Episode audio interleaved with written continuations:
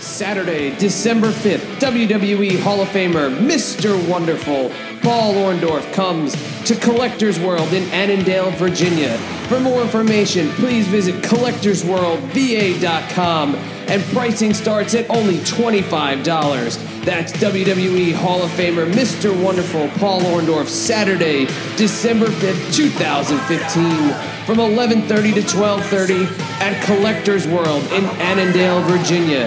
Visit collectorsworldva.com for more information cuz it's going to be absolutely wonderful. Chad and John, the two-man power trip. That's uh, that's an awesome uh, name for yourselves. Good. How you doing, Chad? Hey, Johnny. Cool, man. What's going on? We ready to go or what? Uh, This is Ricky the Dragon Steamboat. This is Scotty Riggs, and you're listening to the two man power trip of wrestling. Hey, man. What's up, guys? This is Homicide. Oh, that's my homie. Homicide with a big homie club. Yeah, that would be it. Hey, this is David Penzer, and this is the two man power trip of wrestling. Well, thank you, thank you. Hear me, fear me. What's going on, guys? This is a seven foot, 330 pound DNA of TNA. That's right, my DNA is outer space. And you're listening to the two man power trip of professional wrestling. You know, I, I don't do many wrestling shows anymore, probably because I'm a bit ignorant. You guys probably know 10 times more than I do. Great talking to you guys. It's been your pleasure. They've worked in and around the wrestling business. They've studied thousands of hours of wrestling, and now they bring to you the greatest legends, Hall of Famers, creative minds, and both current and future stars of pro wrestling.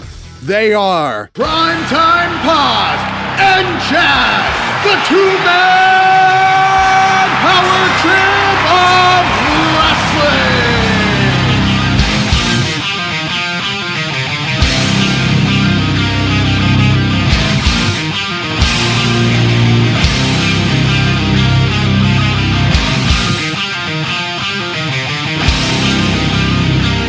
This is the two man power trip of wrestling brought to you today and powered by Bombas. Bombas is a mind blowing athletic leisure sock with a mission to help those in need. And please be sure to stay tuned a little bit later on the show as Mr. Jonathan Primetime Paz is going to tell you a little bit more about a special promotion for Bombas through the two man power trip of wrestling. And please stay tuned for that. And I'm going to welcome him in in just a minute. But my name is Chad. And as always, I'm joined by my tag team partner, the aforementioned Primetime John Paz. And John, today on the show, we're packed. Top to bottom, wall to wall, joined by two fantastic independent wrestling superstars. One who's been on the WWE's radar as of late in Drew Gulak, and one who is a not only is a great worker, but he's a trainer to some of the uh, the best names in Ring of Honor right now, like uh, Warbeard Hanson and Donovan Dijak, and that is Brian Fury. And the Brian Fury episode or portion of the episode was recorded a few months back, and unfortunately, there were some maintenance issues where the file was uh, a little tainted. So it took some time to get it out there. So uh, we really hope you enjoy because actually listening back to it is one of my favorite episodes that we did. It's very, you know, it's very cookie cutter with some of the questions, but it's just fantastic. Uh, but first, we're going to get into Drew Gulak. And Drew Gulak, of course, you know, he's a star through so many professional wrestling organizations in the country. You know, of course, CZW comes to mind and Evolve. And he just has been making such a great name for himself. And over the summer, he attended a WWE NXT Performance Center tryout and was said to be the standout. And as we've seen a couple of his buddies get signed by the WWE in the last few months, I think the main question was to ask Drew first is Are you signed to a Performance Center or WWE NXT deal? And his answer was uh, quite frank, and I think you really should look forward to that. But, John, what's your take on Drew Gulak and what he can provide to the WWE down the road, and I guess his overall growth as a professional wrestler? Yes, that's right, Chatty Boy. Back again with another great episode here at the two man power trip of wrestling. And this time it's kind of a guy who's been, I would say, under the radar. One of the greatest talents, one of the greatest workers, one of the greatest wrestlers, however you want to say it, on the independent scene today, and that's Drew Gulak. And he's just been like I said, under the radar for a little too long now, in my view. And um, I really think that uh, he is due to break out. I think he's definitely a huge star in the making. And one thing that I feel like he's gotten his name out there recently with, which is great, was he recently had a WWE tryout, and within that tryout, the rumor has it, or you know, the many people um, that have talked about his WWE tryout said he was the standout of the tryout. So that is, you know, that is great. And then obviously, then of course, you know, which comes with that nowadays is the rumors of being a part of NXT. Now we do get into it in the interview. We do talk to him about it. We do ask him about it, and he does answer it appropriately. So I mean, that's some good stuff right there. So always with the guys that you know you get the tryouts and you know they're quote unquote standouts, or they have you know just a great tryout and their name is definitely out there and WWE's noticing them and everything else. You always get those NXT rumors, and when will they pop up on NXT? I mean, you've seen Johnny Gargano pop up on NXT, you've seen Tommaso Ciampa pop up on NXT, and of course now a former partner and a former opponent of Drew Gulak, and that is Biff Busick, and you've seen him uh, pop up on NXT at some of the house shows, and obviously he's recently been signed. And then, of course, a former rival of Drew, and that is Rich Swann. So with Busick and um, Busick and Swann getting signed, you always see you know who else is out there that's going to get signed you know of course naturally drew's name came up along with those guys as possibly being signed. So uh, I would definitely, definitely look out for him to get signed pretty soon because uh, I think it's one of those sooner rather than later deals, especially after Biff and Rich Swann just got signed. And there's no doubt about it, he was a standout in those WWE tryouts. And there's no doubt about it, he's a standout on the independent scene today yeah, sooner rather than later, indeed. And hopefully, some of the things that he says in this interview get picked up sooner rather than later because I think uh, something that should be known is that he really was a standout for that NXT tryout. And if these other guys are getting signed, then maybe he's not too far behind them. But why don't you tell me before you throw it over to the interview and before we come back for Brian Fury, tell me something that really stands out to you about Drew Gulak? You know, one thing about Drew that stands out immediately to me is sometimes you, you just look at a guy and like immediately you want to know where he was trained and who trained him and when and and you kind of want to go into detail about that because that's always an interesting story. I mean, we've had guys on here with the craziest of stories of how they got into the business, or you know, their father was in the business, or, or whoever, you know, their uncle was in the business. So I mean, it's always a unique tale, and I loved uh, hearing uh, Drew's story here because he was trained by two guys, you know, essentially at the Wrestle Factory. I mean, you had Chris Hero, who's one of the greatest wrestlers on the scene today. He should have been. I mean, obviously, what's signed by WWE and get released, but he still should be with WWE or still should be in a major company today. Obviously, he's still with Pro Wrestling Noah and he's wrestling with Evolve and stuff. But I think he should be on the main screen somewhere, you know, in the big times somewhere, because he's one of the best wrestlers in the world, without a doubt, without a doubt about it.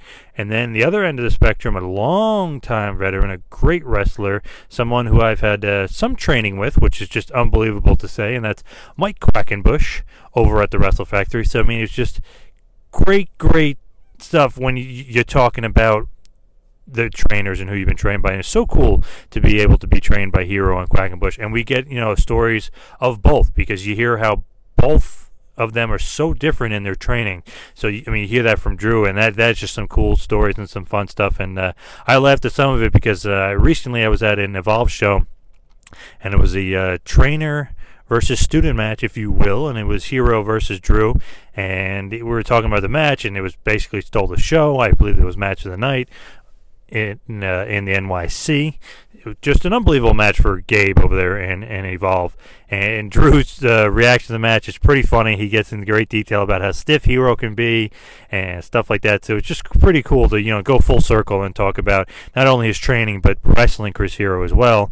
And then of course um, we get into the CZW stuff and how pretty much he's an anti-CZW kind of guy, and that was his gimmick for a while. And then of course we get into his gimmick, how he's a throwback. He almost reminds me of a Lou Thesz type. That you know, no knee pads, no nothing. You know, he's just a great worker and a great wrestler, no bullshit. Um, I really like him. I mean, he's a bit of a character as well, as far as you know. He's almost like Lou Thesz, you know, um, with a little bit of character, and a little bit of a, you know, pizzazz put to him. So, I really love this interview, and I really enjoyed it, and I really think that uh, someday, like I mentioned before, someday sooner rather than later, we will see him on the main stage. And now, without any further ado, we send it along to a future star, a big time wrestler in the making, probably one of the greatest wrestlers on the scene today. There's no doubt about that. He's been great in Evolve. He's been great as he's a tag team champion in the Championship Wrestling from Hollywood, as well as a former CZW World Heavyweight Champion. He is no doubt about it, probably the next guy to be signed by the WWE and headed to NXT. He is Drew Gulak. Please enjoy. Former CZW World Champion and a guy who has been making his name around the news circuit as of late, and that is Drew Gulak. We thank you so much for joining us on the two-man power trip of wrestling. Thanks for having me, and thanks for pronouncing my name correctly. Oh, you're welcome. Hey, it's uh, it's not hard to forget a name like yours when the the work that you put out is outstanding and on a complete another level. So, just I'll get the fanboy uh, part of it out of the way first. But I gotta oh, say, thanks, man. Oh, my pleasure. My pleasure, without a doubt. So I got to say, uh, you know, your name has been swirling around the rumor mill lately, and it wouldn't be, you know, the wrestling business. It wouldn't be the internet wrestling community without rumors. And the rumor is is that you may or may not have signed with the WWE to a developmental deal. Now we know you came up a stellar tryout. That definitely made the rounds uh, beginning of the summer. But I mean, if we can ask you frankly, you know, please let us know. But uh, have you signed on with WWE? Uh, I I'm not allowed to speak on that issue. Uh, if if I was allowed to, I would be in great detail, but I can't really elaborate on any business with WWE or if there has been any business with WWE. That's that's perfectly fine. Just want to know because, like I said, you know, rumors fly, and uh, ninety uh, percent of it's usually, uh, you know, you know where you could file it. But uh, let's get into the tryout, and that actually, if you can talk about that, you know, the tryout was uh, earlier in the summer, and it kind of made the rounds that you were a standout. And I think what we could say about the WWE, NXT, and WWE developmental is it's completely on another level right now. What are your thoughts on how they've evolved their developmental system into what it's become today? And everybody is talking about NXT. Um, well, based based on everything I've seen, it's uh, it's really amazing. You know, it's uh, it's cool. It's like they're pulling all their resources and talent and utilizing it to provide an environment for people to train in and become better and you know that's that's already where the the top uh, professional wrestlers and people with minds for the wrestling business have gravitated towards, at least uh, traditionally. And for the most part, that's where they they hover around. So it's uh, it's an amazing amount of resources that they have pulled there, and uh, it's nice to see them, you know, uh, broadcasting that. Oh, totally. And when we talk to guys who have been in the developmental system in the past, they marvel, uh, you know, at the advancements that have been made and not only the resources that are made available to talent, but then, you know, also the knowledge that's spread through trainers and and mentors and things of that nature. And obviously, you know, fans got a glimpse of that with uh Tough Enough this past season, but you know, with you getting into the business when you did, you know, 10 years ago, uh, give or take. Um, were you a wrestling fan at that point? And when you decided to train, you know, what was your absolute goal when you got into the business? I was a huge, huge fan uh, my whole life. You know, I, I grew up watching it uh, ever since I was young. When it really started clicking was when I started attending Combat Zone wrestling shows live around 2001. And I was super young. I was like 14 at the time, and uh, my brother was 11 and we started watching the the shows live. I actually didn't even know independent wrestling existed because this was before YouTube was around and the internet wasn't really privy to video sharing as you know as common as it was. So if you were an independent wrestling fan, really you were getting your stuff through VHS tapes that were traded, um, ironically through the internet or through mail. And I didn't have access to any of that. I barely watched ECW because I didn't even know, you know, when it was on TV half the time, or I wasn't around to check it out or up at that at that time to to watch it. So I got right into independent wrestling as ECW folded, and uh, Combat Zone Wrestling was was my first live experience where I was within feet of a wrestling ring, and having watched it my whole life, you know, up to that point as a kid, um, this is something that seemed larger than life. And then when I was pretty much immersed into it, by being right there next to it. I got to watch guys like the Briscoe brothers, Ruckus, and the SATs, and Red, and uh, then you know the, combat zone wrestling stars who are known for their their crazy violence and high risk. On top of that, too, at the time, combat zone wrestling had this environment uh, where the fans felt like they were part of the show, and it was it was their it was like their promotion. They felt like they had a hand in creating it. And uh, when you get an environment like that, it's just it's unbelievable. There's so much passion just swirling up in a room. If it's in the right room, which at the time it was, if it's in, this is the Champs Soccer Arena at Sewell. It was like a small little building, and then at that time they were moving over and becoming like a bigger thing. So there was a lot of like so much passion, just so much passion uh, among the fans. I think that and I didn't even realize it at the time. For me, I was just like this kid who's checking out a wrestling show, and dude, it was it was just a life changing experience. So when I had the opportunity to eventually transition into wrestling, I started on the ring crew just helping out because I wanted to help because I felt like again I was a fan and this is my promotion. I felt like that's I felt like I helped create it. So me and my brother would help take the ring down uh, back in like 2003 after deathmatch tournaments. Uh, that's how we kind of started making our way into the rest of. We'd be on the ring crew, and then a year later we started our actual training. I was 17 and he was 14, and uh, man, it was crazy. Uh, just you know, I was so young. That was pretty much my life, and it still still kind of is, and I still have that same that same passion for it, which is nice. Oh, that's awesome! Yeah, and that ECW crowd that kind of transitioned over into uh, you know being somewhat of a CZW crowd and bringing that you know, and I'll use the term hardcore, but I mean in terms of the fan base as well that uh, you know they are passionate and they're very into the product right. and they kind of they want to get to know you. They don't just want to watch you. They want to know everything about you, everything that you've done, and I guess for you, it must be even cooler that you started off as a fan watching the product and then evolved to where you did within that same promotion. But when you decided to train, was there any place uh, or was there anybody specifically that you knew you wanted to learn from exactly and there was a style or there was some kind of knowledge you wanted to gain off of anybody specific um i don't know i don't think so i think it was just it, czw was such a strange place we didn't have like that one wrestler who was you know known for being like the best trainer in the world or anything like that like we had john dahmer who was known for you know being an incredible coach and a trainer down at the school but it was it was contained. It was like if you're going to train with combat zone wrestling, you're training for combat zone wrestling. And that was that was just always the, the attitude down there. And when I did start training, um, I got to be in the ring with guys like Joker and Sabian a lot, who uh, helped out.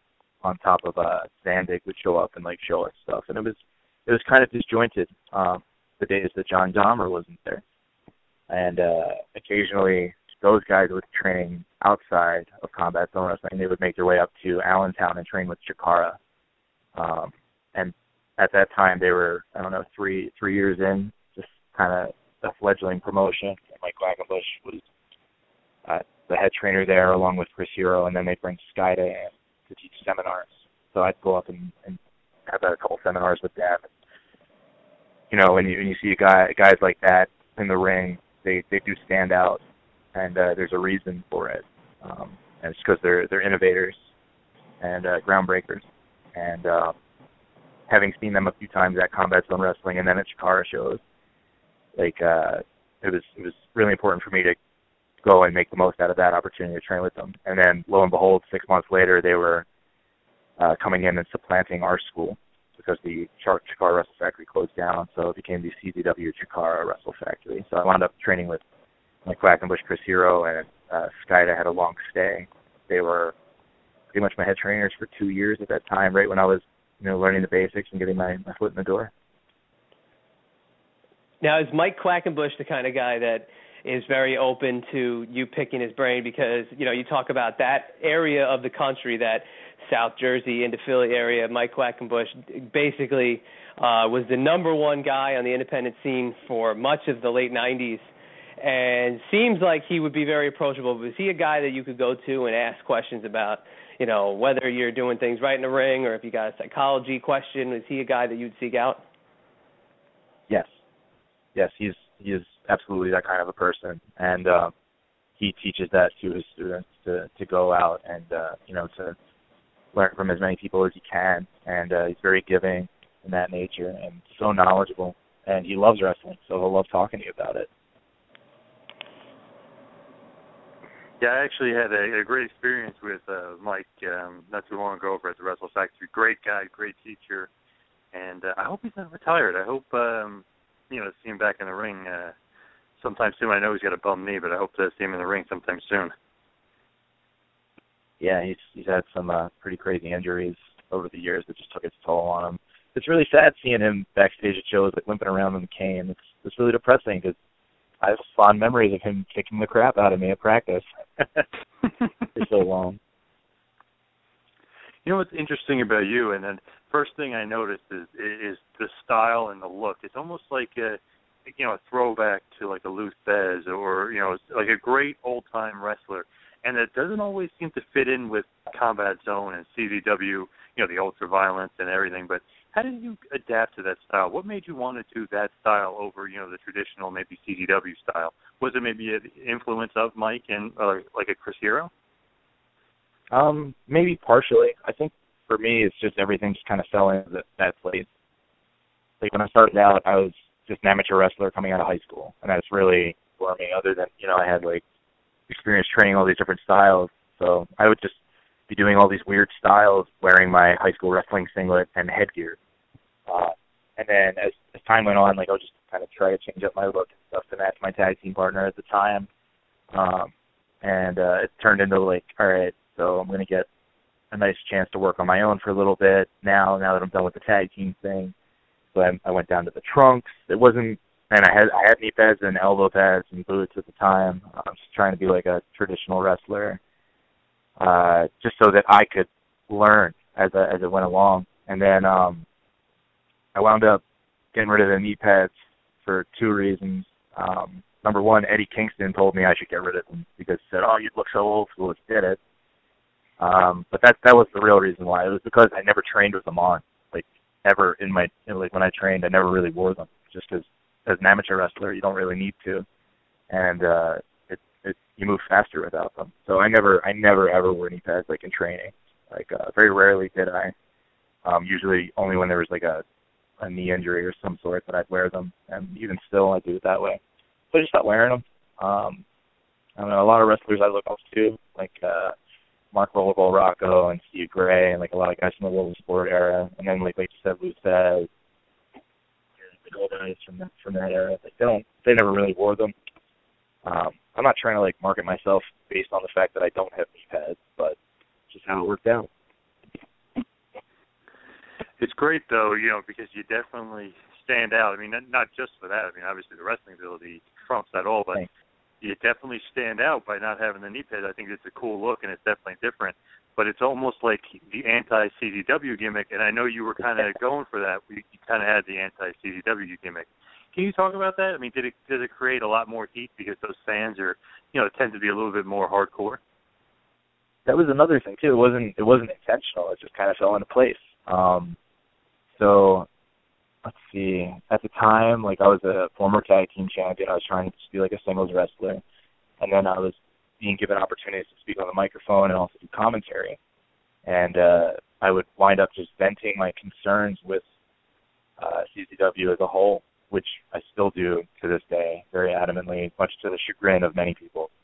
Uh, so it it just turned out like, hey, let's stand up for the referees. Why are they? Why are people putting their hands on them? Because that destroys like a lot of what we do as uh, performers, and also um, you know it's dangerous that kind of stuff. And that turned into the fans seeing that as all right. Well, he's a wrestler. He doesn't really do deathmatch wrestling, and he's speaking out about these things that other people are doing. So therefore, he is anti-hardcore.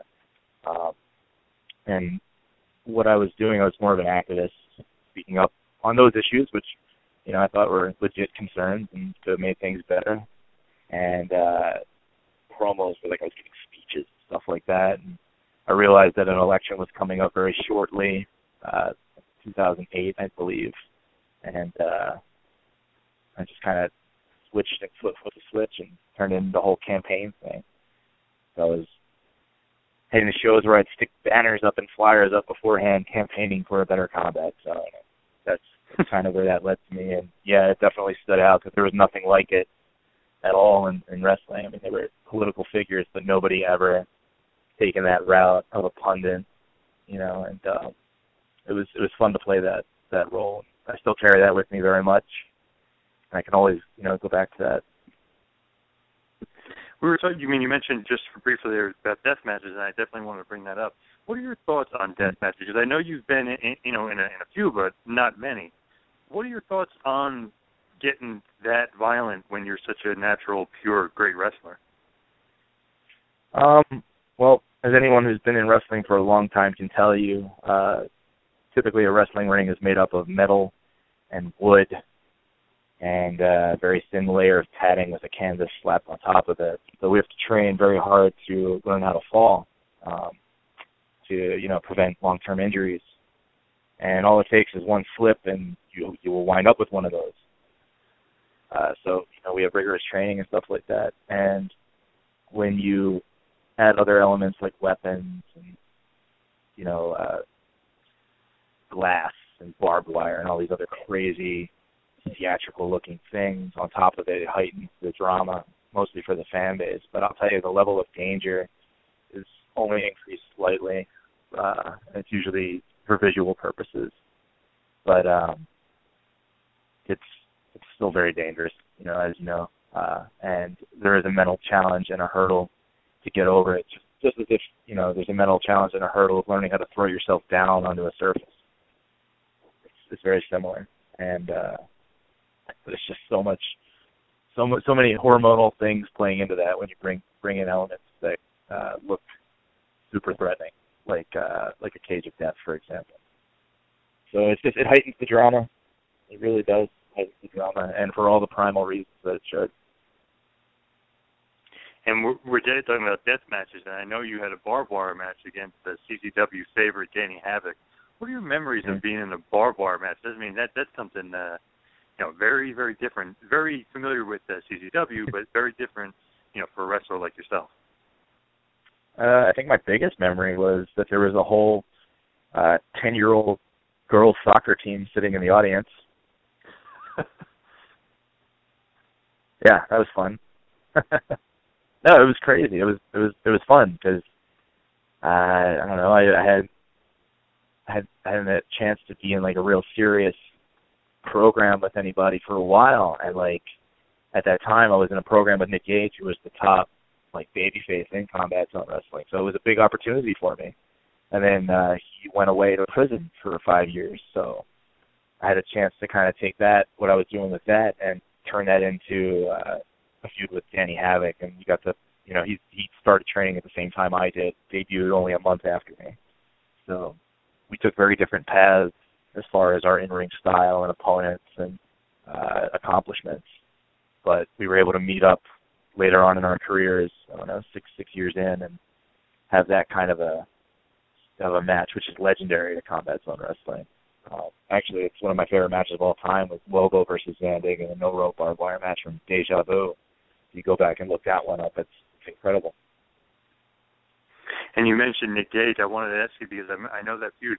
It, you know, it's not funny that he was in jail, but it was funny the way you, you know, you were a heel and you spun it, and you know, you ripped the fans and you ripped him saying he's in jail. Typical CZW guy, and you know, basically you're uh, like we talked about before. You're the anti CZW guy.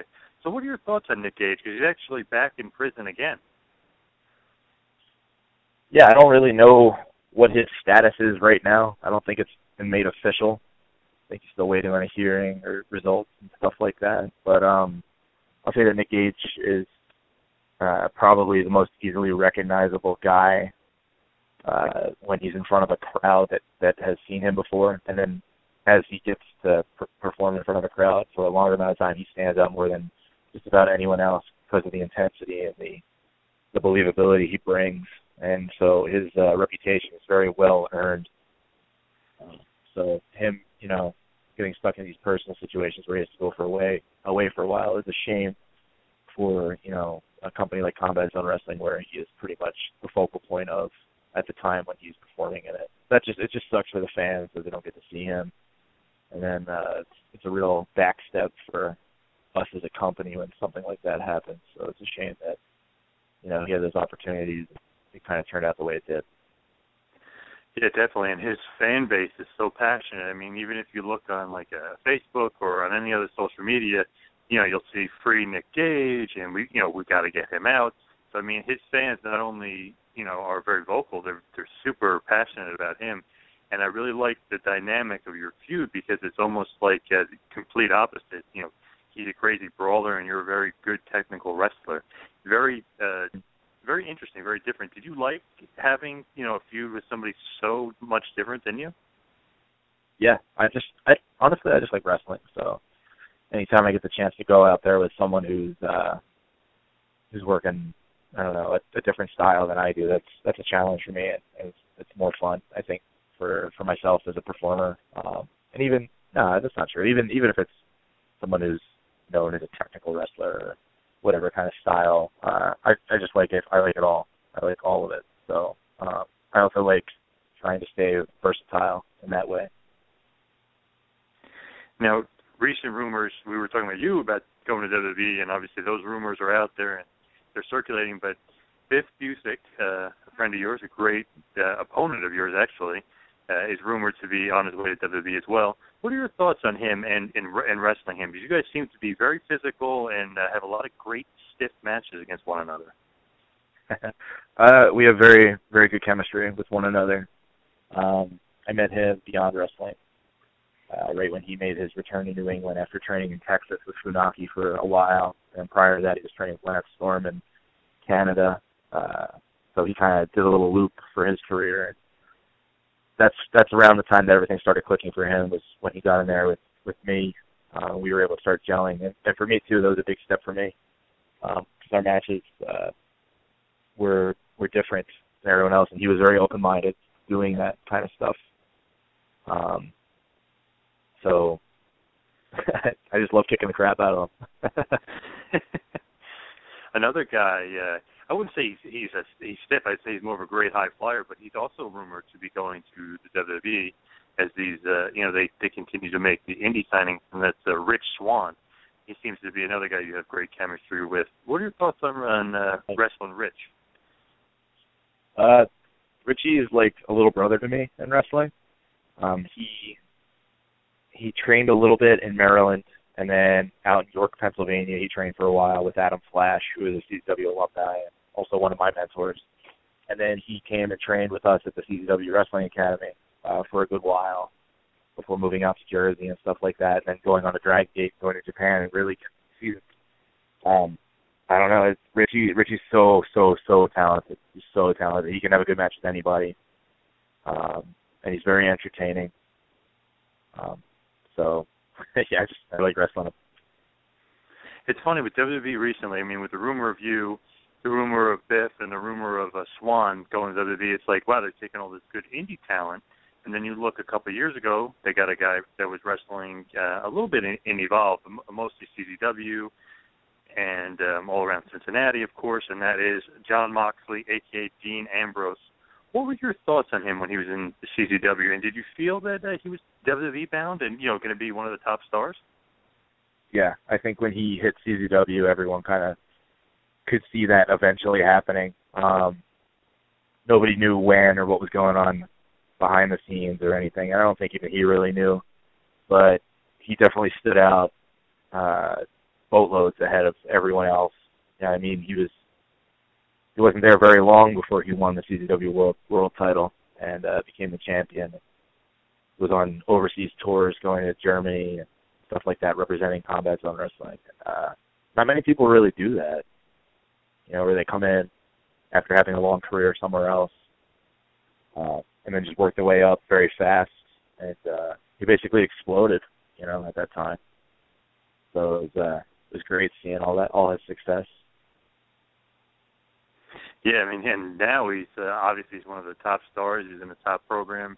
Usually, you know, usually every week, you know, you see him in a top program on Raw or SmackDown or whatever, and he's main evented a bunch of pay-per-views. But one guy who I feel that hasn't been on WWE radar yet that you had a couple of good matches with, or actually more than a couple, but he probably should be. He's another great flyer, and that's AR Fox. I feel like he's perhaps a little underrated. But what are your feelings on him? Because I know you guys had some classics.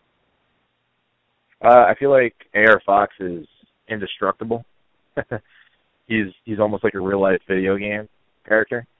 Uh, he's so so so he's a freak of nature. He's so athletic. He's so athletic. He's a freak. Um, and I think in the last year or so, he's really he's really found himself uh, as far as being able to connect to an audience on a on a level of emotion, and uh, I think he's he's on the verge of doing some big things too. It's just gonna take the right opportunity for him to uh, get out to that you know that next level on that hump and, and stay stay in that that that level. And I think he will. I think he will too because he. I don't think he wants to go away anytime soon. Now back to you, and you you won the uh, CZW World Title, and you beat Masada. What was it like when they were basically giving you the you know the mantle, the trophy, the the top prize in CZW, and saying you're winning the title? Not only that, you're beating tough guy Masada for it. What were your you know what were your feelings that day when you were going to win the world title?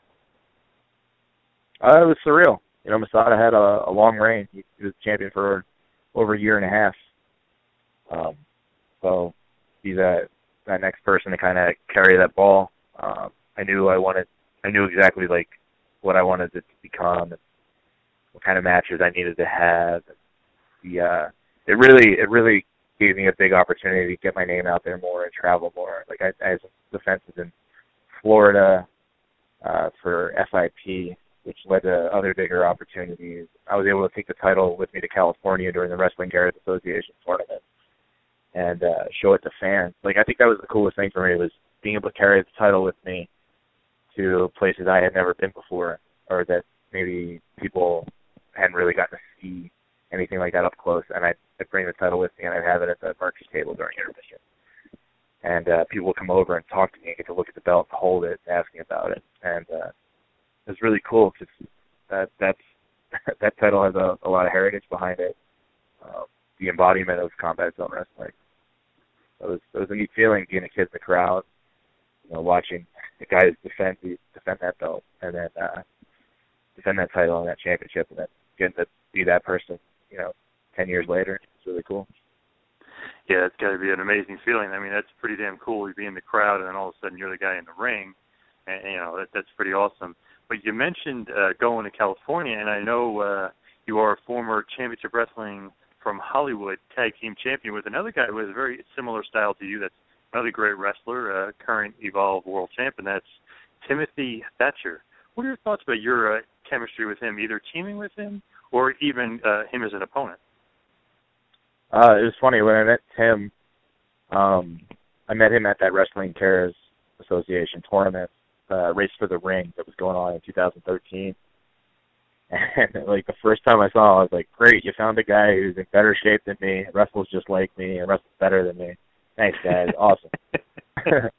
uh, so Tim, uh, I don't know, he's he's got a weird he's got a weird backstory and very private backstory. He's a private guy, but uh, soon as I met him, like we couldn't stop talking to each other about like this kind of wrestling or that kind of wrestling. We both have a, a very big passion for it, and uh, came and stayed out a month with me maybe 2014, like six months after that, and um, he was just being given all these different opportunities at that time. He took advantage of it. People saw the potential he had, and uh, now he's he's finally like doing it. He's out there doing it, you know. And people are getting to see him, which is awesome for me because I got to see him when when not many people really really really knew him, you know. And uh, now people are starting to really know him. And for me, that's like a great feeling because I get to uh, get to see my buddy be successful. Now, there's another British sensation out there, Zack Sabre Jr., who I knew you wrestled before, and he seems to be one of those guys that's on the cusp of being maybe, uh, you know, the next Nigel McGuinness or maybe the next Bryan Danielson in a sense. But what are your thoughts on Zack Sabre Jr.? Because I know you guys had some good matches as well. I mean, as nice as it is to call him the next Nigel or the next Bryan, I uh, I think it's better calling him the first Zack. Uh, he he doesn't wrestle exactly like those guys. He is very he's a very unique style and he's so exciting. Um, so I don't know, just seeing him come up and and get around and travel and have exciting matches with pretty much anybody. He, has to. He's, he's very much like Richie in a sense that he has good matches with everybody. Um, he's he's kind of and it's crazy the amount of effort he's put into his career. Like he's gone and moved over to Japan and just just for the training really is is, is why he he moved there. And, uh, of course, getting to perform over there and work up the ranks, which is not easy to do. As a, a foreigner, um, and then take that back and, and really, you know, inject some life into the scene in, in England. Um, everything's kind of just falling into place there too. You know, with the amount of events that go on and the uh, the amount of guys that have, have taken advantage of those opportunities. You know, it's uh, really cool. There's a big uh, a big boom over in England for pro wrestlers. So nice to see people like Zack, you know, um, leading the way as far as the publicity that they're getting and the uh, the opportunities they're going to get. Definitely. I mean, and you got uh, Marty Scurll over there. I mean, there's a couple guys, uh, British wrestlers that are really good. But if I could, I actually forgot to mention this earlier. I don't know how I forgot to mention this to you, but the 15th anniversary show of uh, CZW, you had quite a match against another guy that could widely be considered one of the greatest wrestlers in the world today. Obviously, uh, former IWGP champion two times over. I mean, obviously he's been, had an amazing career. But what do you think about working with AJ Styles? Uh, it was it was awesome. It was awesome. He's he's on a whole different tier uh, when it comes to doing what we do. Just exudes excellence. Um, so for me, that was that was a great opportunity and uh, a lot of fun. And one thing I really wanted to bring up to you when uh, I knew we were having you on is a couple months ago at uh, New York City for Evolve, I was there and you wrestled Chris Hero. And going in, I'm like, oh, I wonder, you know, I was like, it kind of was like, this could be a match tonight, but that might be Galloway against uh, Roddy in a cage. And after it was over, me and my brother were like, nah, Hero versus Gulak. And that was, that was the, the, match of the night, definitely. So what were your thoughts that night? Because you guys tore the house down. That was a vicious, vicious brawl, and you guys, you know, were stiffing the hell out of each other that night. Uh, my thoughts on that were basically my neck was really sore afterwards. Just dropped me right on my head with a pile driver. That's basically how I felt. That's still how I feel about that match. Uh, so I'm still kind of waiting on a on a chance to get back at him a little bit. Yeah, that tombstone pile driver did seem kind of stiff. It sucked. It sucked so bad. Um, I don't know. It's it's crazy. Like like Mike, Chris is Chris was one of my trainers. Like Mike would teach two days out of the week. Chris would teach the other two days out of the week, and uh I think most of Chris's days I'd come back to my dorm room black and blue. So uh while I learned so much cool stuff from him and uh you know, I I still learned so much cool stuff from him. He uh he definitely beat the hell out of us too. so anytime now, I get to go in there and give him give him some back, it's like a little yeah, I got him. Gotcha, yeah. Now, being a, a trainer yourself now, I mean, because obviously you assist at the at the CZW uh, at the dojo over there. Do you prefer more of the hero style, or do you prefer more of the Mike Quackenbush style of training? I didn't prefer one to the other. I I like training with both of them very much. Um, like it, they, they were they were such good uh, teachers that I got to learn from. So I don't know when um when I teach my own guys, like I'm I'm the program coordinator down there, uh, as well as the head trainer at the CZW Wrestling Academy. Like uh, I I I want to focus it just on them, um, and it's stuff that uh, not that not that I necessarily learned from either of my trainers. Uh, like of course, like the technique and the skill and the etiquette. Like I learned all of that from them, and uh, I do pass that down, and also techniques on how to talk to students and trainees, and really just human beings in general, and carry yourself. That that kind of stuff I picked up from them too. Um, but I also had a really good wrestling coach in high school. Um, I spent many years teaching swimming to men, women, and children of all ages, and people with disabilities, from being blind to autism spectrum disorders, and uh, just you know, I I spent a lot of time honing my craft there, doing that, and then I worked with kids uh, at a at a summer camp program. I did that for a long, long time. I was a child development specialist on top of that, and then I have a degree in behavioral science. Really, like I I enjoy helping people and teaching them, and uh, I spent a lot of time working on that. And uh, if it wasn't for having guys like Chris and Mike, uh, I probably wouldn't have had the opportunities to go the places I did to make certain connections and uh, exploit them to a benefit in a, just a positive you know a nice way. And not too long ago, we had on Brian Cage, and of course, we had to mention what he thought about PWG over there in California. And basically, you know, he spoke about it glowingly, and obviously the Battle of Los Angeles you were a part of, and that just seems to be a promotion that's on fire lately, and they've been bringing in great talents from all around the world, and obviously you were one of them. What are your thoughts on PWG? Um, well, like you said, uh, they're they're the hottest thing right now. Uh, that's that they are the hottest thing right now. Um, it's it's purely by reputation, and that reputation comes from the environment that they have created, and I think that the fan base uh, that's their promotion. They feel like that they own a part of that. Very similar to the Combat Zone wrestling that I watched when I first got into independent wrestling. I wouldn't be surprised to see some future pro wrestlers come out of that audience. Um, you know, however long that takes. You know, I think Willie Mack was one of them who came out of that crowd. Uh, but Pro Wrestling Guerrilla right now, with the reputation it has to be uh, allowed to perform in front of that crowd, is an honor for anybody. And I don't think any of their guys who have gotten to do that would argue with me about that. Do you think that? Um, well, not really. Do you think? But I mean, I know that there was a bunch of celebrities and a bunch of WWE guys in there watching them, so I know that they're they're they, you know that they have an eye on them. But is there anybody when you were there that you saw in the crowd? Because I, I mean, we were talking to somebody about this, and we said we saw Sofia Vergara. Um, I guess it was her boyfriend, whoever her fiance was there. Uh, William Regal was there. Jushin Thunder Liger was there. Incognito, Seth Rollins. Was there anybody you saw in PWG that you were like, wow, they're at PWG? You know, they're, they're definitely scouting us. I got to uh I got to meet Clark Duke. That was cool. He's the uh comedian who was on The Office and uh was in Hot Tub Time Oh, yeah. A number of Judd Apatow movies, stuff like that.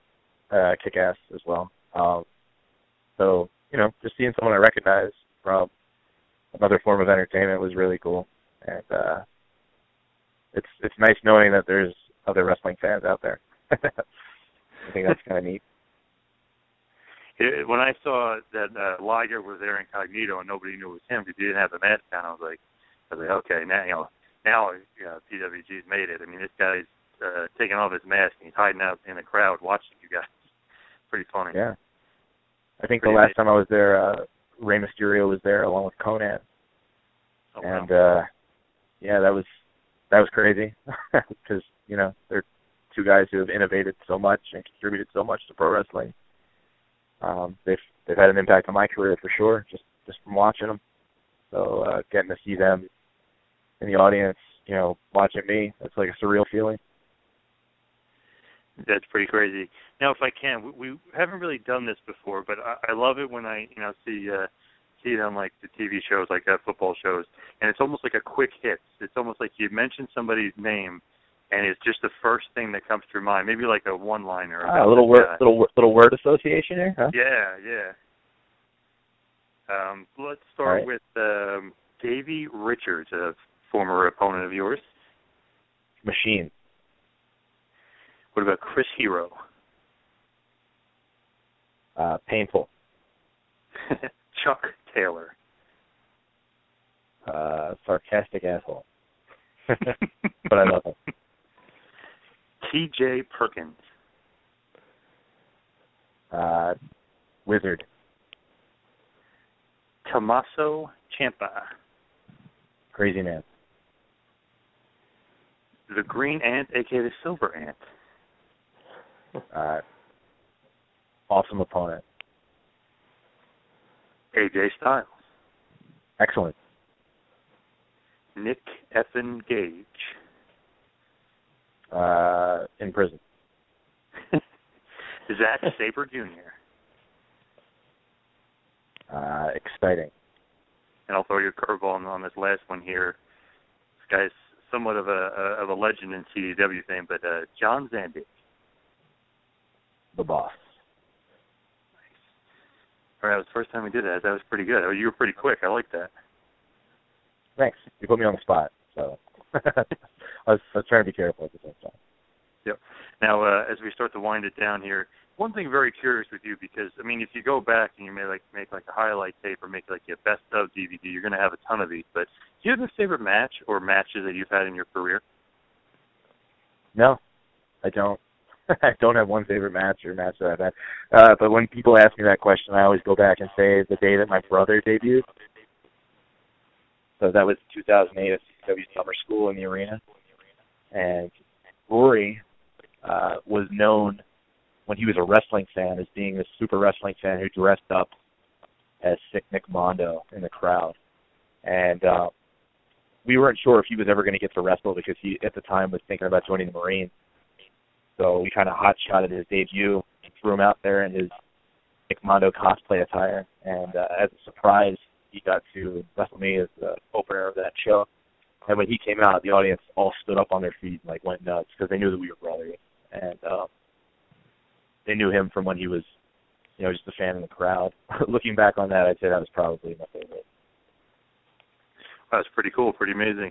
It's almost like uh, years ago when Eli Manning won the Super Bowl, and you watch Peyton Manning and his reaction to Eli winning it was more excited than when he actually won the Super Bowl. So kind of cool stuff when you see uh, your brother uh, doing something yeah, but cool and doing something pic- picture love. those guys.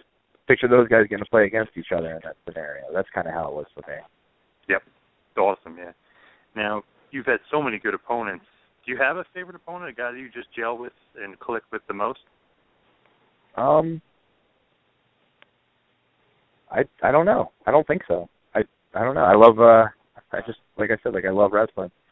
Um, last couple of years, anytime I've gotten to be in there with uh with Busick or Tim Thatcher or Tracy Williams or like anybody like that, it's been great. Chris Hero, of course. I've I've always had a great time learning from you know the beatings he's given me. um, I, I got to wrestle Mike Quackenbush one on one right before he he stepped out. That was a lot of fun. It's it's it's weird, man. Like I always think that there'd be one guy, but there isn't. Two men in the Colt. Cabana. I could yeah, I could match with Colt Cabana. I had a really good one with Davey Richards not too long ago. It was a lot of fun. Uh, and then And my brother. Anytime I get to beat my brother up, the best. Good old Rory. Yeah. Is there a possible like a match that you haven't been able to have yet, like a quote unquote dream match that you always wanted to have and hope to have in the future? Uh, aside from like the crazies, like crazy ones, like oh, I'd want to wrestle like Kobashi or something like that. Um, I get to have a singles match with Eddie Edwards coming up. I've never wrestled Eddie Edwards one on one. I've only been in the ring with him in a tag match uh, once before. So I'm gonna get to have a singles match with him for Beyond Wrestling on the 26th, which will be in a week. So I'm really excited for that. Nice. And do you have any specific goals that you want to accomplish? You know, not really. I wouldn't say um, in the future. I mean, like immediate goals. Like, is WWE in your immediate future? see the thing the thing there is like I can't just say like, oh, that's that's something I'm gonna go do like tomorrow. Um, there's so many moving parts to that kind of a thing. Somewhere I would definitely like to wind up, and uh, I will do my damnedest to try to achieve that. Um, so I, other than that, I've never really had any specific goals other than like, hey, maybe I want to try something new out or travel some places, or maybe put a little size on. That's not so easy for me.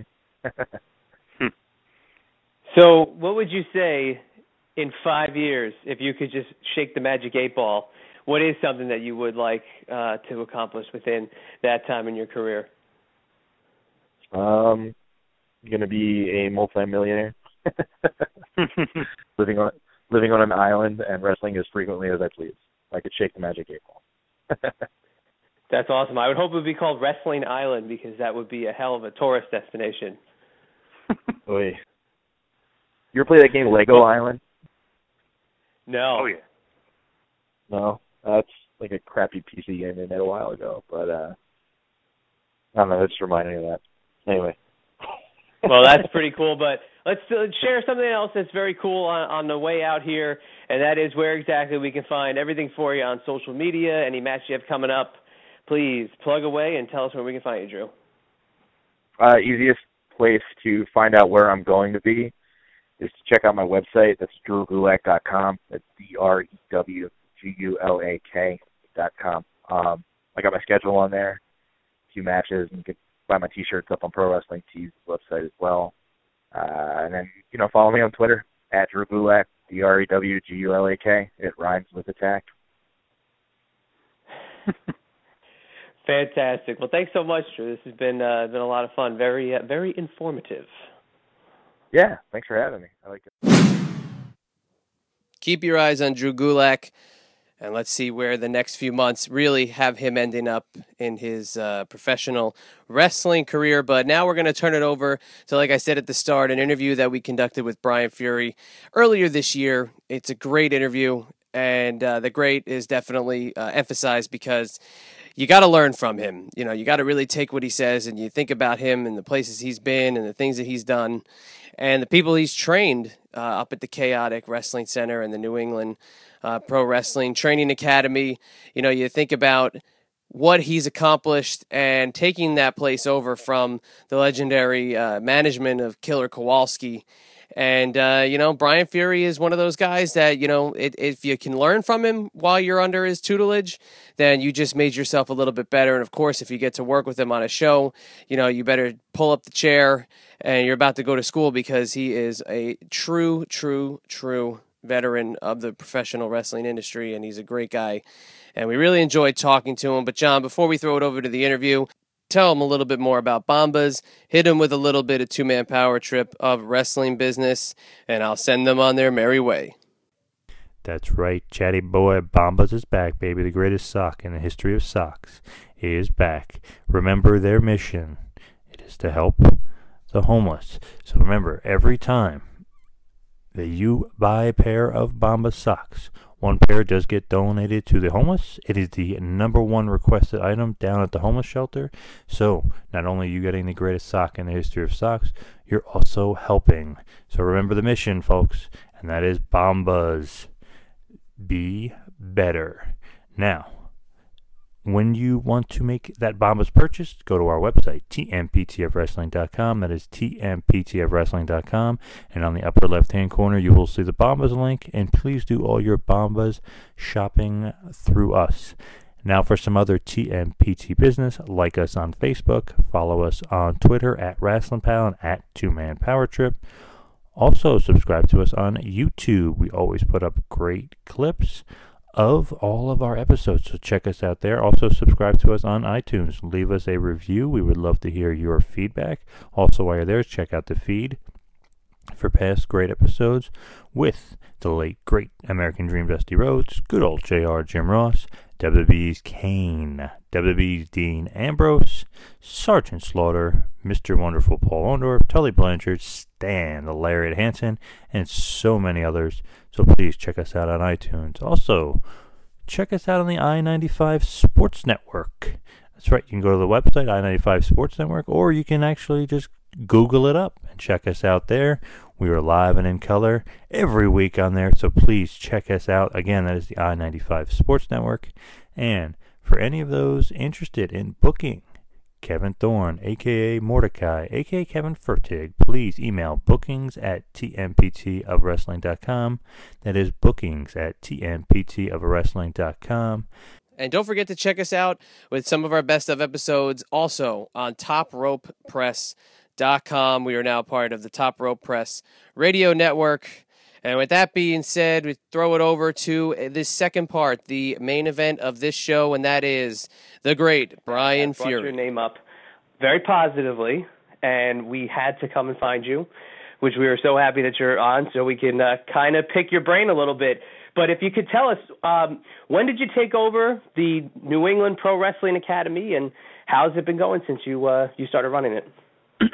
Uh, well, I took over what was formerly known as the Chaotic Training Center slash Killer Kowalski School of Professional Wrestling in July of oh geez, what was it? 2011, I think it was. Yeah, 2011. Um, I was one of the trainers there. At the point at that point in time, there were three different nights the school was open, and there were three separate trainers, one for each night, and I did Thursday night. Uh, the other one being Brian Milonas, and the other trainer being uh, Hanson, Warbeard Hanson. And so we were the three trainers on each individual night. And then Chaotic was actually going to close the place. Um, and they came to me and asked me if I was be interested in purchasing it and running it and stuff. And I totally jumped at the opportunity. It was a way for me to uh, continue doing what I was doing at the time because I absolutely love training. I, I really enjoy kind of sharing what whatever little knowledge I may or may not have of this crazy business and passing it on to the next next generation. Um, so I took it over and then I renamed it because um, I'm not affiliated with like the Chaotic Wrestling organization other than just being like a part of you know I'm a contracted wrestler there um well independently contracted wrestler there and so I renamed it New England Pro Wrestling Academy.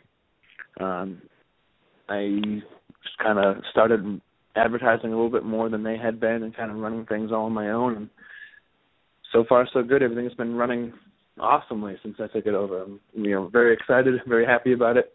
It's kind of a big undertaking considering I never really run my own business before but uh it's been you, you learn a lot along the way but it's been awesome now on our show we've had on Warbeard Hanson, we've had on Tommaso Ciampa, and we had on Donovan Dijak, and each one of those guys has mentioned you and mentioned you quite glowingly. Can you talk about those guys and basically mentoring them? Uh, sure. Well, I, I wouldn't. I didn't really um, necessarily mentor uh, Tommaso and, and Warbeard. Uh, Warbeard and I kind of ran very similar paths here in New England, um, just under different banners. When he was coming up uh, underneath like Mike Hollow and whatnot, I was coming up underneath Steve Bradley, and we both kind of ran head to head for opposite promotions a lot of times, uh, where with our paths somewhat crossing a little bit here and there until finally, uh, when Steve Bradley closed up shop, I obviously wanted to continue training as much as possible uh, in the ring, even though I'd already been wrestling for like six plus years at the time. You know, I ended up starting to come down to the Chaotic Training Center and started working for Chaotic Wrestling, and that's when him and I really started to, um, you know, get a really close bond and friendship and whatnot as well as a nice competitive spirit that we have with one another, always trying to one up each other uh, on shows and whatnot. Um, Tommaso is a guy that started uh, a while after me, and when I first came to the Chaotic Training Center, he was still pretty new. I think he'd only been wrestling like a year and a half or two years at the time, and he was very well established already and, and really ahead of his time as far as having only been wrestling for like two plus years at the time. Um, and I don't know if I necessarily mentored him, but I know I, I worked with him a couple times, a couple random places, and uh, at that time shared what knowledge I may have had. Um, being I was, I guess, the veteran, even though it was only like six, seven years in the business at that, that point in time. Um, and then I kind of trained alongside him for a while there at the Chaotic Training Center and helped him grow and you know, I learned some little things from him here and there. Um, he's awesome. I'm I'm I'm so happy for both of those guys. Uh, big success. And then Donovan Dijak, uh, I guess yes, he would be the one guy out of those three that I am definitely uh, the mentor to. He is 100% uh, my student at the New England Pro Wrestling Academy. Uh, he started after I took it all over, and so he's just been training underneath me since the beginning. Um, and even then, like, I don't know, I'm weird. I don't like to take a lot of credit for certain things, but uh, he's got a great head on his shoulders. You know, the guy's six five, two hundred and seventy pounds, and he's unbelievably athletic. Uh, I think a lot of people that had stuff like that to work with would be able to mold him into somewhat close to what he is now. But I like to think I really helped as far as psychology and whatnot, whatnot goes into making him, you know, the monster and the phenom he's become in the independent scene so far in professional wrestling in his short career. Yeah, definitely. Uh, got quite a name for himself right now in Ring of Honor and you know throughout the indie scene. Now, you mentioned Steve Bradley. Can you talk about your training under him? Sure. Um, I had already been training for like three years or so in the New England area, um, underneath a guy by the name of like Jeff Costa and Maverick Wild and stuff. Um, kind of like a small time type thing in in New England, not really super well known outside of their little area. Um, and I feel like I had made it to the highest level that I could make it to with them. Uh, Steve Bradley had just been released by WWE.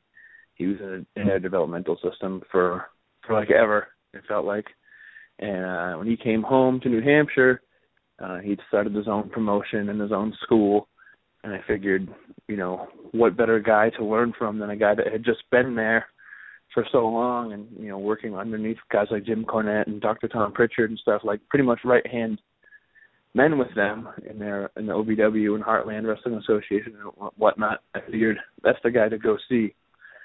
Um, so I started training there under him, and he was uh, a very intense and intimidating person uh, until you got to know him. Then he kind of softened up a little bit, but Steve was easily the most knowledgeable person as far as professional wrestling I've ever met uh, in my entire life so far, and I've met quite a few people.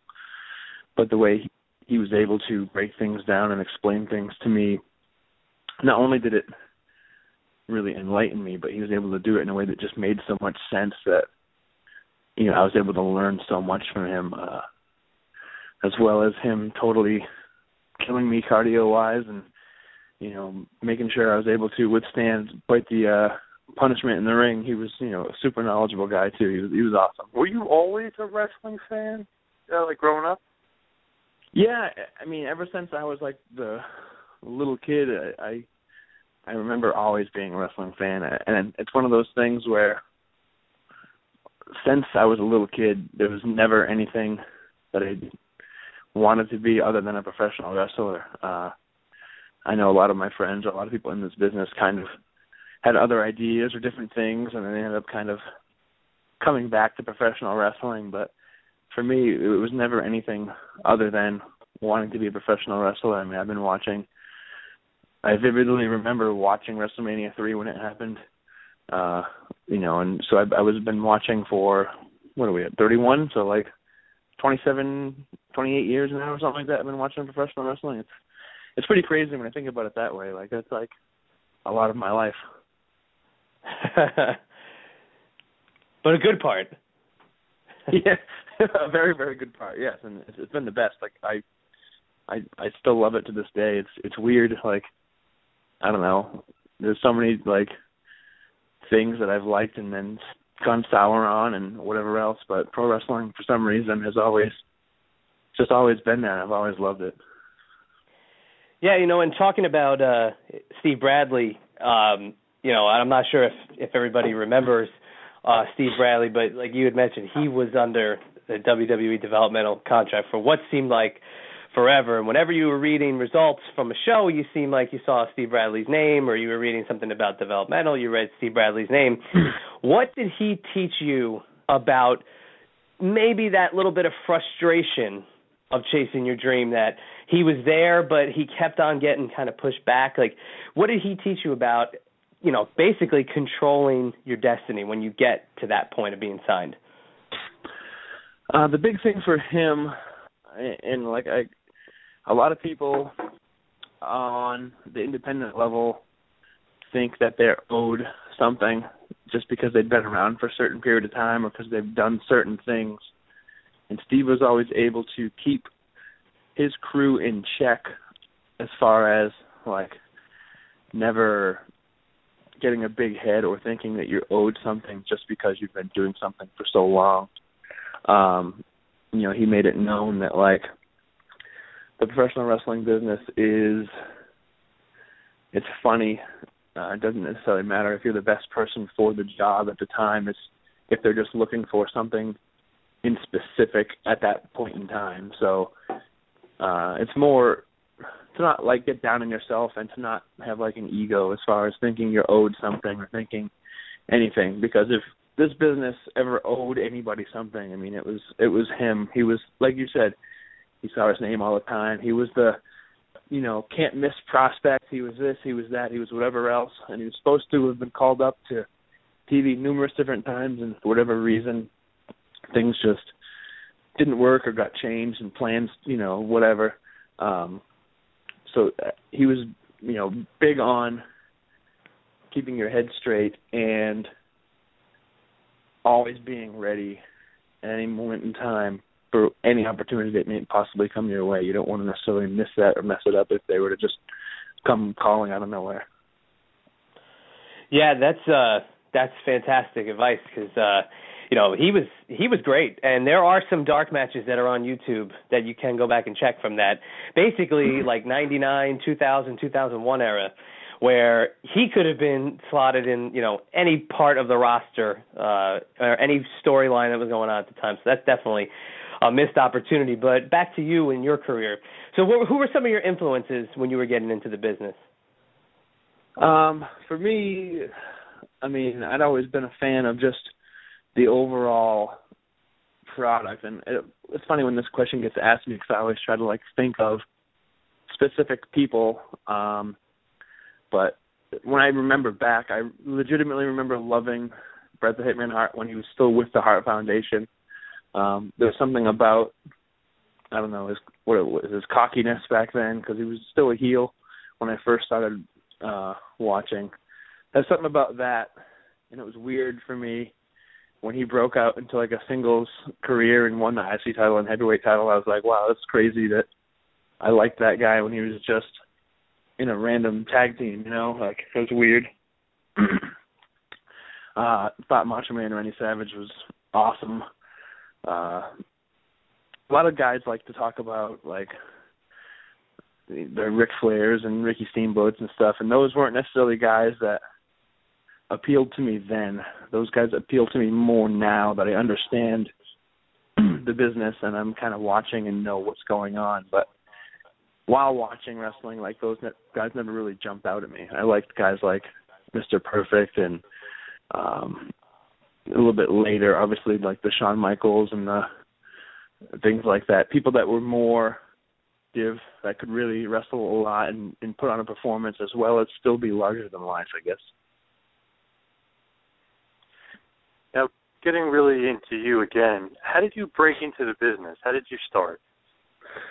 Um, I had a friend I went to high school with.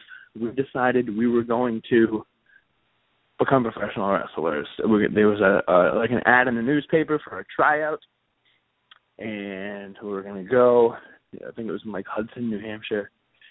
And the day of uh the tryout, he went, and I ended up going to the high school New England meet and helping coach uh, the team. At the time, I was kind of helping out with the middle school, and one of the assistant coaches wasn't feeling well, so I went and I helped out coach the high school team. So I missed it, and at the time, I didn't think much about it, but my buddy then became a wrestler, a wrestler, as I like to say. he uh and then he trained with uh Jeff Costa and Maverick Wild and Sonny Goodspeed and stuff up here in New England for uh, like a year and a half, two years. And he was wrestling for a while before I finally was just like, well, you know, I've been putting this off long enough. Um, I'd like to come train with you. And so he set up a meeting for me to meet with them, and I had to do like a like a tryout thing to see if I was like physically capable of wrestling and stuff. It was like do as many push-ups as you can, uh, do as many squats as you can if you get to a 100 stop, crunches if you get to a 100 stop, and then a couple other like random like body motor skills function type tests, you know, like just to see if I could remember how to call spots and stuff like that. Just basically to see if I wasn't an idiot. And from there, you know, I was obviously pretty physically fit. Um just started training the week after. They told me what the price was. I left, went to my bank the next day, took out a personal loan for the amount. I think it was like twelve hundred or something like that, and then came back to them with money the the following Tuesday. Signed up and started training, you know, pretty immediately. Like it was good that I had a friend there to kind of give me uh, a little bit of a heads up as far as like how to act and whatnot.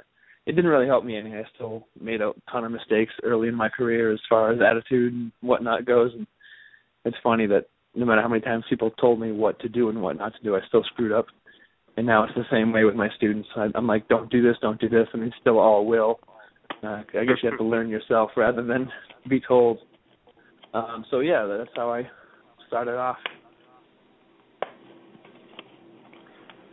Now, next you went on, you wrestled for several different territories. Eventually, you ended up working for NWA On Fire. Can you talk about your experience with them and your uncanny hundred, actually, excuse me, a thousand one hundred ninety day title run?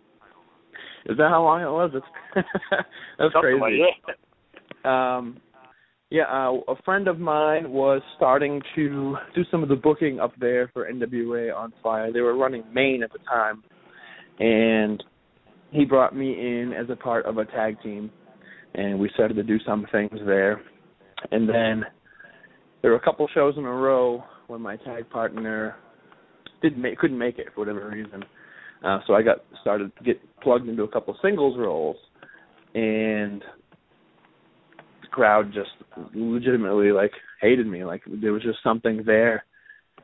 Uh, one of those like lightning in a bottle type things. Those fans up in Maine are legitimately like buying into the characters and whatnot. And there was some really strong baby faces at the time up there, and I just happened to be put with them and the strong dislike for me and the strong love for them really kind of clicked. And when I won the heavyweight title there it was I was the easy guy to hate. And it was now they're going to make money building up a couple different baby faces to have them chase after me. Um and that's where that long title reign came into play. Uh I know there was a couple months in there in between where a couple shows didn't happen and it's different. Like I'm not gonna sit here and be like, yeah, I held it for a thousand days. It's not like when CM Punk just held it for the 400 or whatever it was, where he's wrestling four or five days a week. Like this company is running one or two shows a month, so I'm sure I held it for like two plus years or whatever. But it's not like I had, you know, 900 title defenses. it's a little bit different on, on this level, you know. Oh yeah, yeah, definitely. But still, it's crazy to think uh, in this day and age that someone's holding the title for that long a period of time. Yeah, I mean, I, I mean, it was it was funny because I just don't. Like I said, I never really realized how long a period of time it was, but uh as like they started to build up a couple other different competitors underneath, and then I had like a nine month long feud with Julian Starr. and Then it moved into another feud with uh, Makua, and then did something else with somebody else. Uh, I was just like, kind of realizing, like, man, I've I've been, I have been champ for quite a while, and it's, you know, when I finally do lose, like, it's gonna hopefully like, blow the roof off the place. Uh, unfortunately, by the time I did lose the title, they weren't really running Maine as much, uh, and they had kind of shifted down to New Jersey but the television product was on both. It was down in Jersey and play, being played up in Maine, so uh, it still had a great crowd and stuff. But the the fans in Jersey aren't they don't buy into it quite like the fans in uh Maine do. The fans in Jersey are big time wrestling fans, um, and they're a little bit, I guess you could say, smarter than the fans in Maine are. Uh, Maine, they just are completely immersed, love all the good guys, hate all the bad guys. Jersey, they like wrestling and they want to see good stuff. And so because of that, I wasn't necessarily hated as much as I was up in Maine. I was very respected as a good wrestler and a good in-ring performer. So when I lost, yeah, they were happy the babyface went over, but it wasn't the same type of reaction I think I would have got had it happened up in Maine where we were when we were running pretty hot. Yeah, you actually uh, you're lucky enough to be talking to two hardcore wrestling fans from Jersey. So uh, we could definitely second your opinion there about uh, Jersey fans. However, when we were talking to Hanson, I did mention that the the fan base of New England and, and that area is very passionate and is great. And I personally love to watch shows that come out of that area. Now, kind of, I was, I was going to just you know ask you about a couple of the other indies that you work for, but working in New England primarily as a part of the you know the independent pro wrestling scene there. Were there any experiences where you were working for a promotion where it stood out that the fans were so passionate about the product that it made you step your game up even more than when you were going to get into the ring regularly. That were any of the other uh, promotions you worked for like did did any any matches or, or moments stand out to you um, where you know the fans and their passion kind of pulled you in a little bit more? Um, there's a couple different instances instances of that. Uh, first being uh, Steve Bradley's promotion, uh, the WFA, Wrestling Federation of America. Um, Steve had a way of promoting his shows that people started flocking to, um, and he was really, really hot for a while. Excuse me for a. Okay, I'm back. Um, things were really, really hot for a while for him, and he would be he'd be running like five or six shows a month uh in different towns and at that point in time not only were the crowds just super really into everything i was really young and hungry and trying to make a name for myself and at the same time um eddie edwards was coming up as well and we were both in wfa training there and and wrestling there and we ended up getting paired up against each other quite a bit uh in our younger days. And things just really really clicked with us to the point where we were doing like 45 minute Ironman matches like five or six times a month at one point in time. Um and the way the crowd was really reacting to and buying into the product as a whole like we were like busting ass. Like we knew that type of thing was going to really make or break us not only just in that promotion but throughout the rest of the region and obviously, um, you know, things worked out quite well for both of us, just in, in different levels. I mean, he went on to, you know, wrestle in Japan and Ring of Honor, and now TNA and stuff. Uh, while I really grew here in the New England area. Uh, next would probably be uh, Chaotic Wrestling, uh, the Chaotic Wrestling fan base.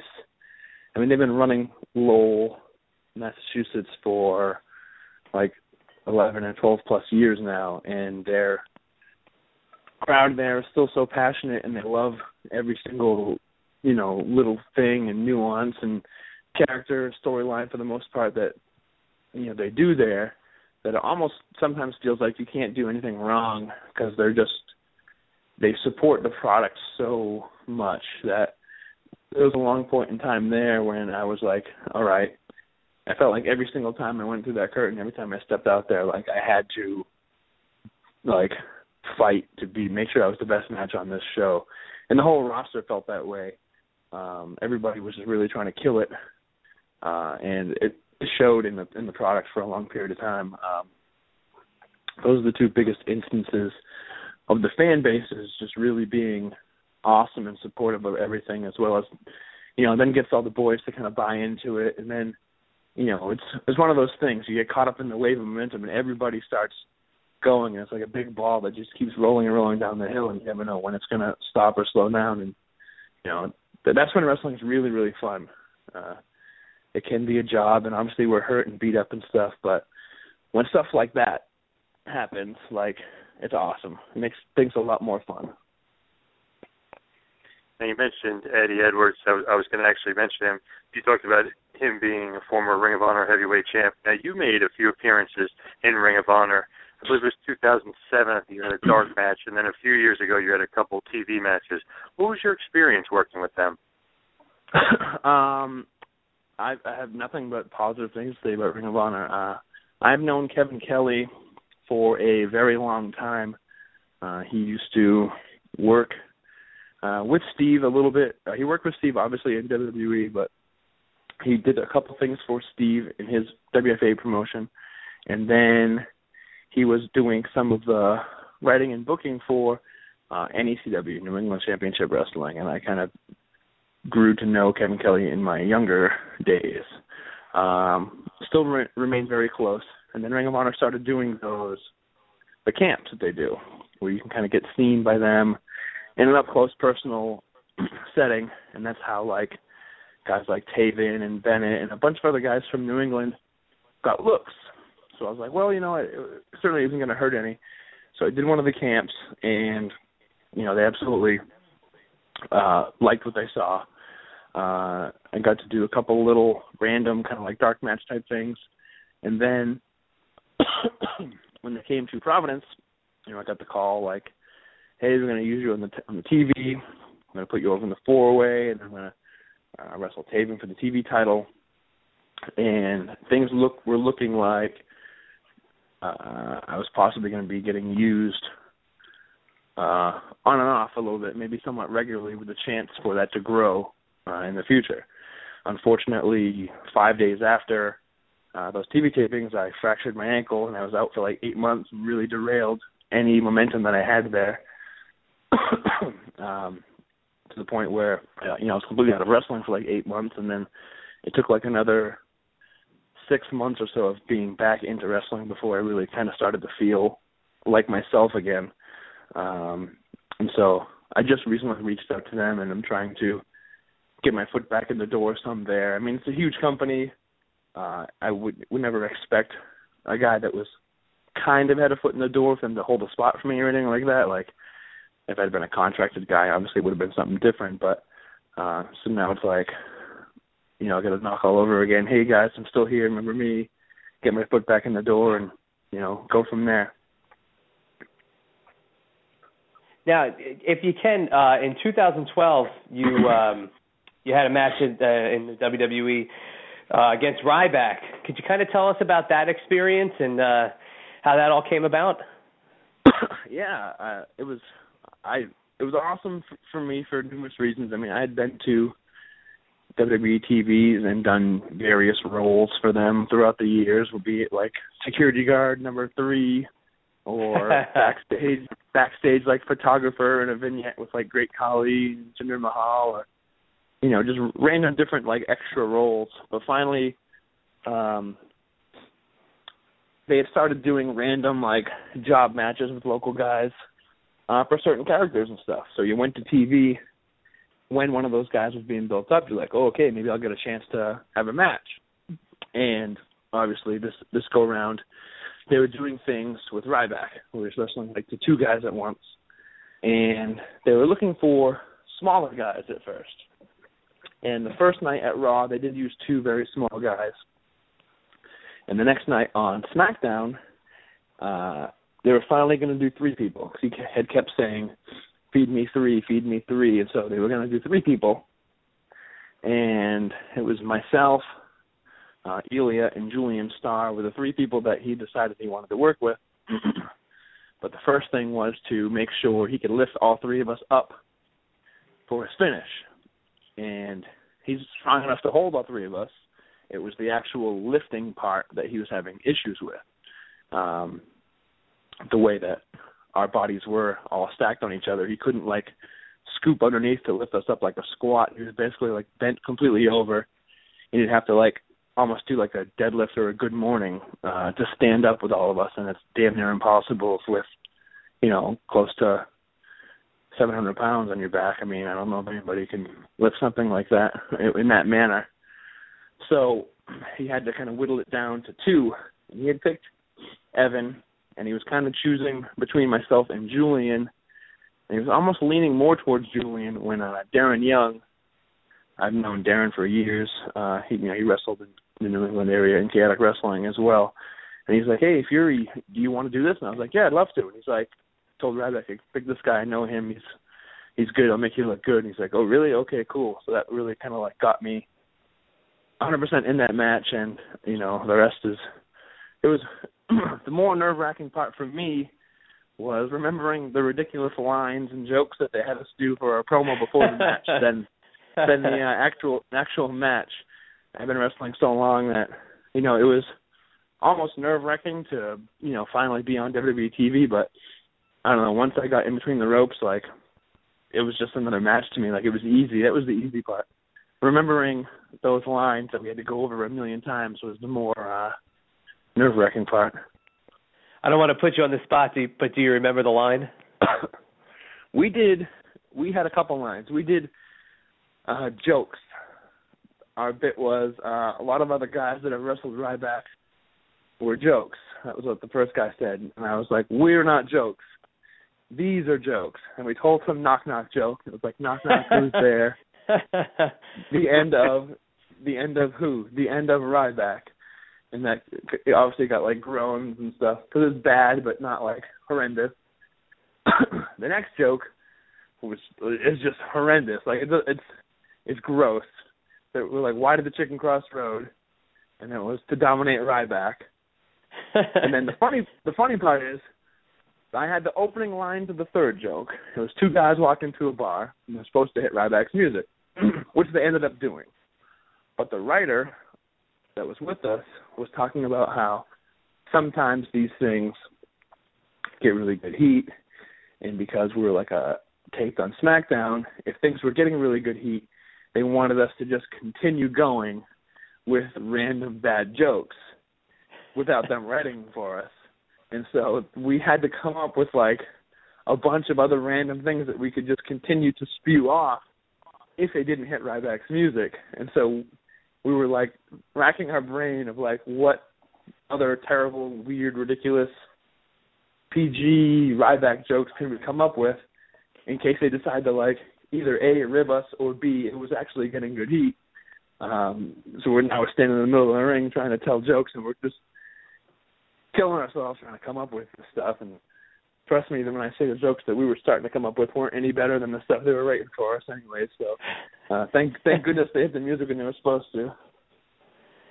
Wow, that's pretty uh that's pretty good. But then just one one last question about this. Is Ryback as stiff as the pro wrestling community has made him out to be? he wasn't any stiffer than any other guys I've been in the ring with, that's for sure. I mean, he's a huge guy, uh, unbelievably strong. He probably doesn't even really even know his own strength, but uh, you know, he clotheslined me and it was a safe clothesline. It was he just you know, he laid it in. It was, I had no issues with it. A couple other things he hit me with were no issue. I mean, I, I have absolutely zero complaints uh, in that department. Now, if I could, I could just want to move back to the New England Pro Wrestling Academy. I was just sure. curious, um, some up and comers that you you've got there, some some good students that you trained. Oh, over the years, or or or what, Oh, no, no, I mean uh, like coming out now. Uh, let's see. The newest crew of students that we have that are on shows currently, um, uh, Cam Zagami and Anthony Greene are two students now. Uh, they started to wrestle quite a bit as a tag team. Uh, the Cam and Connection. um, they are they're doing some stuff for. I think they're down in like the WXW area down in uh, Pennsylvania and Philly and stuff, as well as teaming quite a bit uh, throughout the New England area here. Um, we also have uh, a couple newer kids by the name of Brick Mastone, uh, Christian Casanova.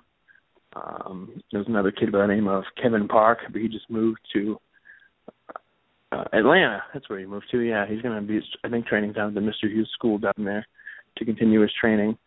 Um, but those are like the newest, newest guys that are um, starting to get their foot wet in this wild world of professional wrestling, starting to uh, wrestle quite often, just about every weekend. Because in New England area, I'm not sure how it is down there, but in the New England area, you can pretty much find a show every weekend if you really want to work that often. And I always tell my students when you're first starting out, work as much as possible, um, just to kind of get that experience. Like I can yell and scream at you here all day and teach you what to do and stuff, but when until you're out in front of the crowd, that's when you're really getting like on the job training. So even if it's 20 people or you know 2,000 people, like it's good for you to get out there and see what works, what doesn't work, and feel it and stuff, rather than just have me break stuff down for you here. So that's like the new crew uh, coming out, and then a little bit more established crew. Obviously, the Donovan Dijak, um, Mikey Webb, who also was in the Ring of Honor Top Prospect tournament. Um, those are like the little bit more experienced guys that are making a name for themselves in the in the uh, independent wrestling community. It's funny we uh we were in Baltimore for ROH um a few weeks ago, and we saw Cam and uh, Anthony Greene get the hell Yeah, beat out uh, of them by uh, Warbeard and Rowe. yeah, I was down there for that show as well. Um that's what you know, me kind of talking with Kevin and stuff. Um yeah, they came down. Uh, Mikey Webb was there as well. Uh, he was ended up being used briefly as one of um Dalton Castle's Peacock Boys. Yeah. but uh yeah, it was Yeah. it was good to see um you know Cam and Anthony just kind of get a little bit of ex- little bit of exposure. But yeah, I mean obviously going against War Machine, you're gonna get killed. Yeah, that that was a fun match though. Speaking of fun matches, what has been your favorite match, or maybe even favorite matches in your career? Um, I think I decided that the overall best match I ever had um, was a match against Hanson uh, in Chaotic Wrestling. It was at that point in time. uh, there was a manager that was starting to wreak havoc in Chaotic Wrestling, and he wanted to take over Chaotic Wrestling. Uh, and so the match was then set for uh, Warbeard if he wins. Um, Sean Gorman becomes the president of Chaotic Wrestling. Uh, if I win, Sean Gorman has to leave Chaotic Wrestling. And the stipulation was what it was. Like it, it was there, but the, the people, like I said, the Chaotic fans really buy into these storylines and stuff. And there's something about that match and the way the people reacted to every single thing we did and the way things were. Uh, not to mention, I mean, you get a guy like Warbeard in there, like it's going to be a good match regardless. But everything really, really, really just clicked on this night, and it is awesome. Like I, I love that match. I, I can watch that match back right now and uh really, really like enjoy every second of it. Like as a fan, I thought it was awesome. That's probably overall my favorite match. Um I have a couple other matches like coming up through my career that I remember really liking. Like there was one particular Iron Man match that I had with Eddie Edwards up in White River Junction, Vermont, that I thought was really, really good. Um, ended up going into overtime, and it was tied, and ref bump and whatever else, and blah blah blah. Like I, that sticks out to me as being awesome. I've never seen it. Like I just remember it from that night. And like I said before, we did a bunch of those, but there was something about that particular one that was just awesome. Um, I did a last man standing match one time in Littleton, New Hampshire against Alex Arion. That really sticks out in my memory as being awesome. The crowds in Littleton, New Hampshire are very similar to the crowds in Maine, where they're really believing uh, the good guys are the good guys and the bad guys are the bad guys, and and that they just were really like loving me and hating him, and it made the crowd, it made the whole match that much more electric. And those are like the three that really stick out to me off the top of my head is throughout my career as being like, oh yeah, like that was okay, that was one I really remember and can love. Do you have a favorite opponent out of all those guys? Oh boy, uh, that's hard to say. Uh, I've been married to various people over the years. Uh, Todd being one of them, Eddie Edwards being another, uh, Julian Starr uh, being another, and a guy by the Justin Powers or Shape, whatever you want to call him, being another, and uh, the Vampire Setherin being a, being the last one. Those are probably the guys I've wrestled more than anybody in my career, and when I say more, I mean like not even close to the amount of times I've wrestled anybody else. Um, and with all those guys, I had really good chemistry. Like things just clicked and worked really well. So that's maybe that's why we continue to be married everywhere. But um, it's hard for me to pick one person that would be my overall favorite. I mean, I could name any of them for various reasons. I could say Steve for the amount of I learned from him. I could say you know a bunch of people. So no, I don't really have one particular favorite opponent. Over the years, uh, you've worked obviously the guys we've mentioned, and also you've worked Chris Hero, Jerry Lynn, you know, a bunch of great name wrestlers, great wrestlers in general. Do you have a dream match? Maybe somebody you haven't faced yet in your career that you always wanted to face? Um, I don't know if I necessarily have a dream match. It's it's cool to be on the Indies now, where there's so many people that are here. You know, especially now recently, you know, Samoa Joe being here, AJ Styles being here. Uh, those are two guys that I think, with my style and the way I wrestle, I could really match up and have a kick-ass match with those guys. Like uh, my matches with Hero, my second one especially, was really good, very physical as well as technical and stuff. Our styles meshed well.